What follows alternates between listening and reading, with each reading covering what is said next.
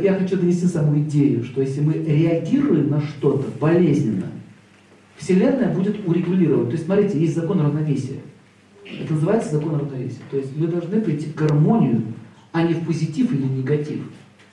Когда мы в какой-то, либо в позитивчик упали, позитивчик, такой позитивчик будет негативчик. Обязательно. Или наоборот, негативчик будет позитивчик. То есть а, а Вселенная, Вселенная хочет уравновесить ситуацию. Вот так же, допустим, в семейных отношениях. Вот в чем, вся, весь, в чем, весь конфликт двух полов? А я хочу, чтобы ты была такая, как я хочу тебя видеть. Вот сделай мне зю позу такую. Вот покрась волосы в рыжий цвет. Не хочу. Ах ты не хочешь. А я просила, да. А я ж просил. Понимаете, и она тоже претензии предъявляет. Вот скажите, где вообще формула мира? Она может быть? Может. Может быть, если они оба понимают, что э, прекратите предъявлять претензии. А, как говорила богиня Земли, э, в частности Махабхарате, есть такое описание, называется Бхумикита, то есть песня Земли. Она говорит, очень многие души будут приходить на эту землю, рождаться здесь. Они будут предъявлять претензии и уходить. Вот, в принципе, чем люди занимаются? Они приходят, предъявляют претензии и уходят. А разве не так? Ну где эти все Сталины, Гитлеры?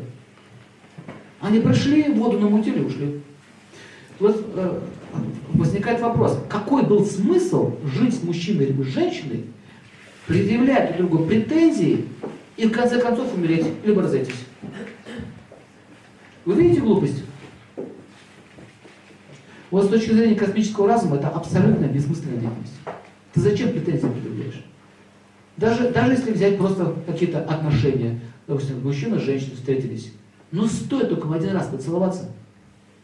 Один раз в губки. А, ты мой, мое, мне. А почему ты мне вчера не позвонил? Вот ты какая. Это за один ты раз уже такие претензии. А если было чуть, чуть покруче было еще? А? Претензии еще больше возрастают. То есть смотри, ты же попользовался моими губами. Ты же юзер. Ну-ка давай отвечай. Почему не звонил, почему не сказал, почему то, почему это. Смотрите, один поцелуй и столько проблем. А представляете, жить в семье. Сколько там проблем.